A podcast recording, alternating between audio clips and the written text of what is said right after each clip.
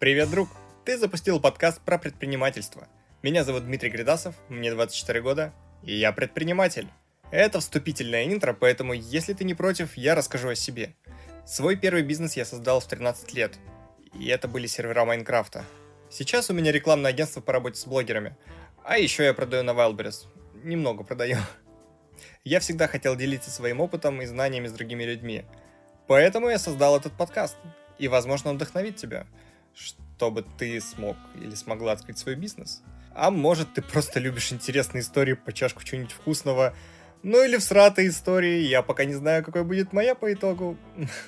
Ну и попутно я расскажу то, с чем я сталкиваюсь, как преодолеваю проблемы и о другой разнострании, которое происходит в бизнесе. А ее происходит много. Я бы сказал, слишком. Бизнес в России это весело. да. И в этом сезоне расскажу, с какими проблемами я сталкивался. И сталкиваюсь. И каково вообще вести бизнес в России. Эта история со мной происходит сегодня. Сейчас. Не пропусти новые выпуски. И обо всем об этом в следующих выпусках Кридасов расскажет. В общем, добро пожаловать!